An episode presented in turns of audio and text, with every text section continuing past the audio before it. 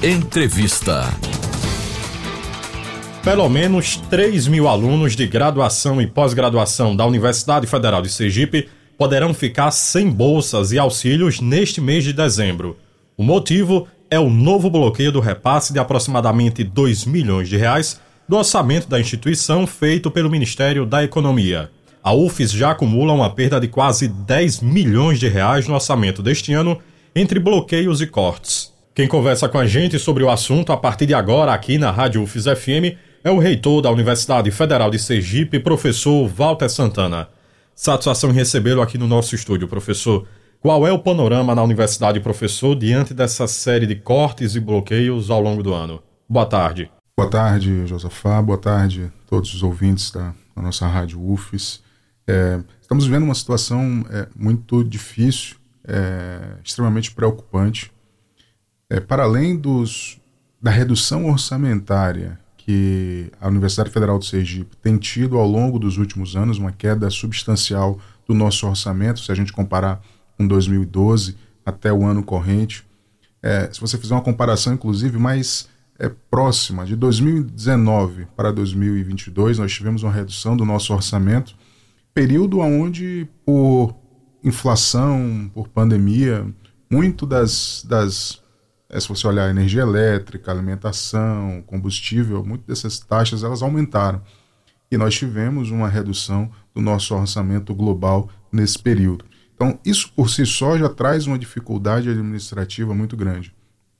É, começamos a realizar um planejamento é, voltado para as ações essenciais da universidade para suplantar as deficiências orçamentárias com eficiência na gestão.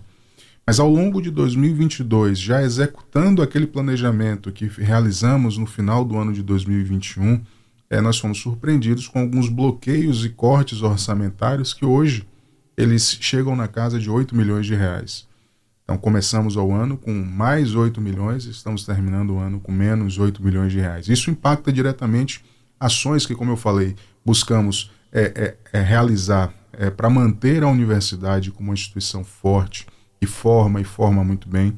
É, mas para além da formação, a gente está buscando construir ações de indução de uma universidade muito próxima da sociedade, com ações de pesquisa e extensão, desenvolvimento científico e tecnológico que atendam às demandas da sociedade. Então, muitos desses programas eles foram prejudicados com esses cortes orçamentários. Estavam previstos ser realizados e não conseguimos efetivar. Agora, me permita, professor, isso também acaba comprometendo a capacidade da instituição realizar novos investimentos, por exemplo? É, investimentos que a universidade precisava é, fazer ao longo de 2022, tivemos que refazer esse planejamento. Esperamos é, que a partir de 2023 a gente tenha condições de tocar todas essas ações. Já estamos realizando o nosso planejamento de 2023, mesmo sem o orçamento ser aprovado mas a gente tem que antecipar as ações para que a gente esteja preparado e a gente possa extrair ao máximo da universidade, é, ofertando para a nossa comunidade sempre uma melhor qualidade de ensino, pesquisa e extensão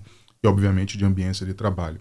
Agora, para além disso, é, o decreto publicado no último dia 30 de novembro, ele também é, retirou os repasses financeiros, ou pelo menos indicou que não haveria novos repasses financeiros no mês de dezembro. Então, nós já temos um problema orçamentário e agora, no mês de dezembro, nós ainda não recebemos, e pelo comunicado que foi enviado pelo Ministério da Educação, não temos a garantia de repasses financeiros no mês de dezembro. O que isso significa? Significa que todas aquelas despesas que estavam previstas, que nós tínhamos o orçamento que foram executadas, liquidadas, nós não temos o financeiro, nós não temos o recurso para pagar. Isso envolve os nossos contratos, os prestadores que executaram seus serviços, tiveram suas faturas analisadas, liquidadas e estão no aguardo desse financeiro, e uma ação que para a universidade é extremamente importante, que é a ação de proteção dos nossos estudantes. É um eixo que estamos trabalhando é, para garantir é a permanência do aluno na Universidade Federal do Sergipe. O aluno, notadamente aqueles alunos que precisam, aqueles alunos com vulnerabilidade socioeconômica, que precisam de um apoio para entrar na universidade, sobretudo para permanecer e se formar, é, em todos os bloqueios e cortes orçamentários, nós garantimos a execução dessas ações e agora nós não temos o recurso para pagar as bolsas e os auxílios no mês de dezembro. É, isso é uma situação que hoje está nos preocupando. Já entramos em contato com o Ministério da Educação, fomos informados, inclusive, que o próprio MEC teve seus, seu financeiro retido e também está com problemas para pagar as bolsas, por exemplo, dos residentes médicos e multiprofissionais vinculados ao Ministério da Educação, dentre outras bolsas e, e ações do Ministério. E o Ministério já encaminhou para a economia a solicitação de liberação desse financeiro. Então, hoje a nossa prioridade é trabalhar localmente, junto à bancada federal é, e também coletivamente junto à Andifes, para garantir a liberação desse financeiro e assim a gente possa honrar os nossos compromissos e principalmente ao pagamento das bolsas e auxílios para os nossos alunos e lutar para que haja essa recomposição orçamentária para que a gente possa fazer mais né, com a estabilidade financeira e orçamentária necessária para que esse planejamento estamos realizando agora possa ser executado a contento no próximo ano e recursos suficientes para que todas essas ações possam ser implantadas. A UF sofreu bloqueios e cortes ao longo deste ano de 2022, professor. Por que agora o senhor define a situação como extremamente grave?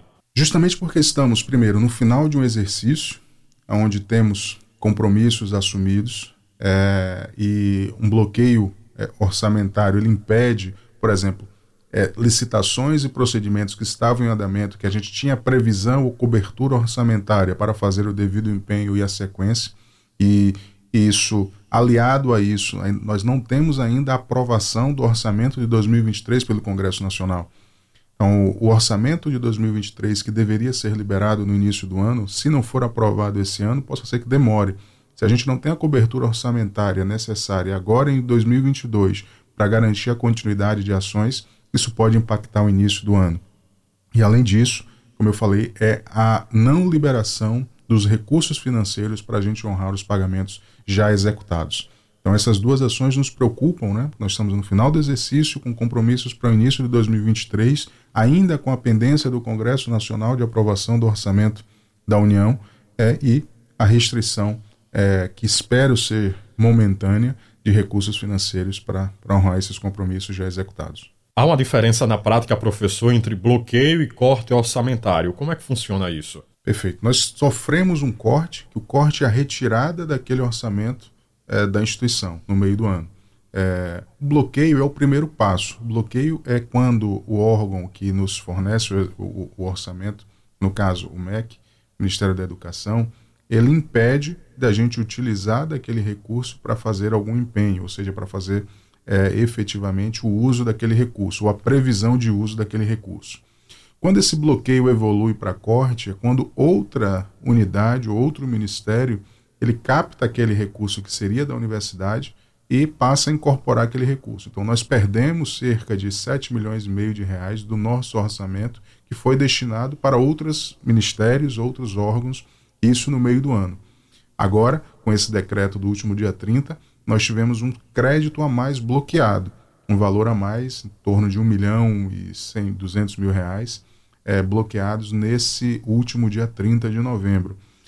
Estamos brigando, como eu falei, para que isso não se reverta num corte, para que a gente não perca definitivamente esse, esse orçamento e também seja liberado para que a gente possa seguir com as ações já em curso. É, então, essa, essa é a questão do nosso orçamento, que difere do financeiro.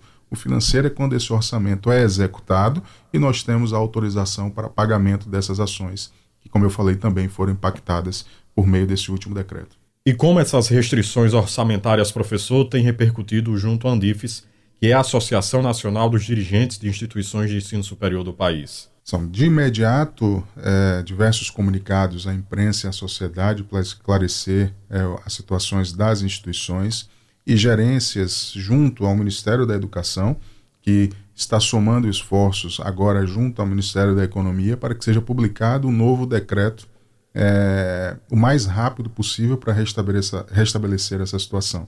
Então, as ações imediatas são ações é, administrativas, né, frente agora ao Ministério da Economia, é, mostrando o impacto e o prejuízo que isso pode acarretar no Brasil inteiro é, para que seja restabelecido o mais breve possível é esse financeiro e seja também feita a liberação desse saldo orçamentário bloqueado é, para que não haja problema de continuidade de ações em nossas instituições. Só uma última questão, professor. O que a universidade tem feito para reduzir os impactos desses bloqueios, destes cortes no orçamento? É, sem dúvida. Nós temos buscado nos organizar mais para que a gente seja mais efetivo é, em nossas ações.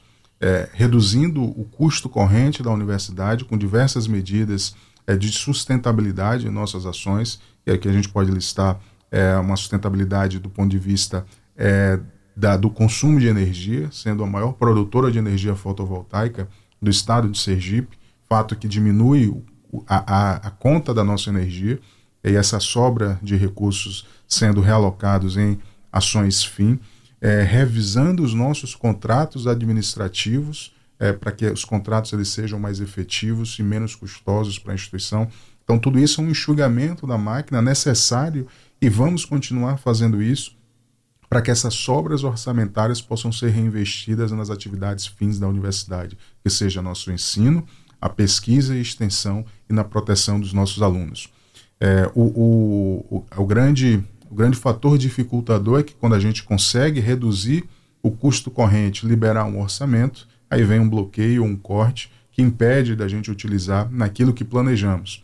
É por isso que eu disse, esperamos uma estabilidade orçamentária para que a gente possa tomar as medidas, seguir tomando as medidas de austeridade, de controle financeiro, que nos colocam num patamar muito bom. Nós recebemos a notícia é, a, na semana passada que hoje a universidade, pelo Tribunal de Contas da União, ela está em primeiro colocado entre as mais de 300 instituições é, do nosso país em termos de, de transparência é, mostrando que nós temos um controle, estamos exercendo as nossas ações administrativas de uma forma correta, mas todo esse esforço que é necessário e será contínuo é para que a universidade ela seja mais eficiente na sua atividade fim.